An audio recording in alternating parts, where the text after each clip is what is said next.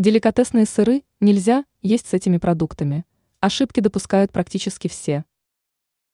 Употребление деликатесных сортов сыра требует соблюдения определенных правил.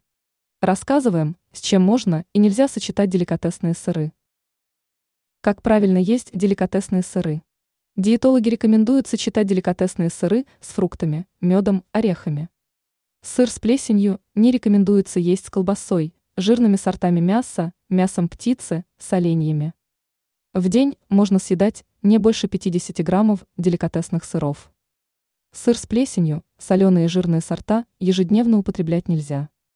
С осторожностью нужно употреблять деликатесные сыры при заболеваниях сердечно-сосудистой системы, почек, печени и ЖКТ, а также беременным и кормящим женщинам. Ранее мы рассказывали, какие продукты нужно есть для здоровья печени.